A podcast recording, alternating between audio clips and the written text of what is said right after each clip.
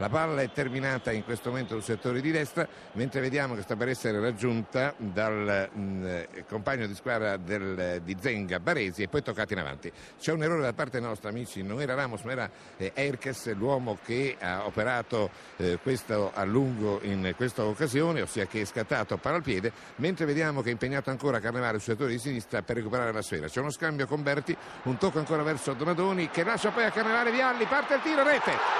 Gol da parte di Giannini. Giannini ha segnato per la formazione azzurra il primo gol è avvenuto esattamente dopo 11 minuti e 34 secondi. Giannini ha portato in vantaggio gli azzurri.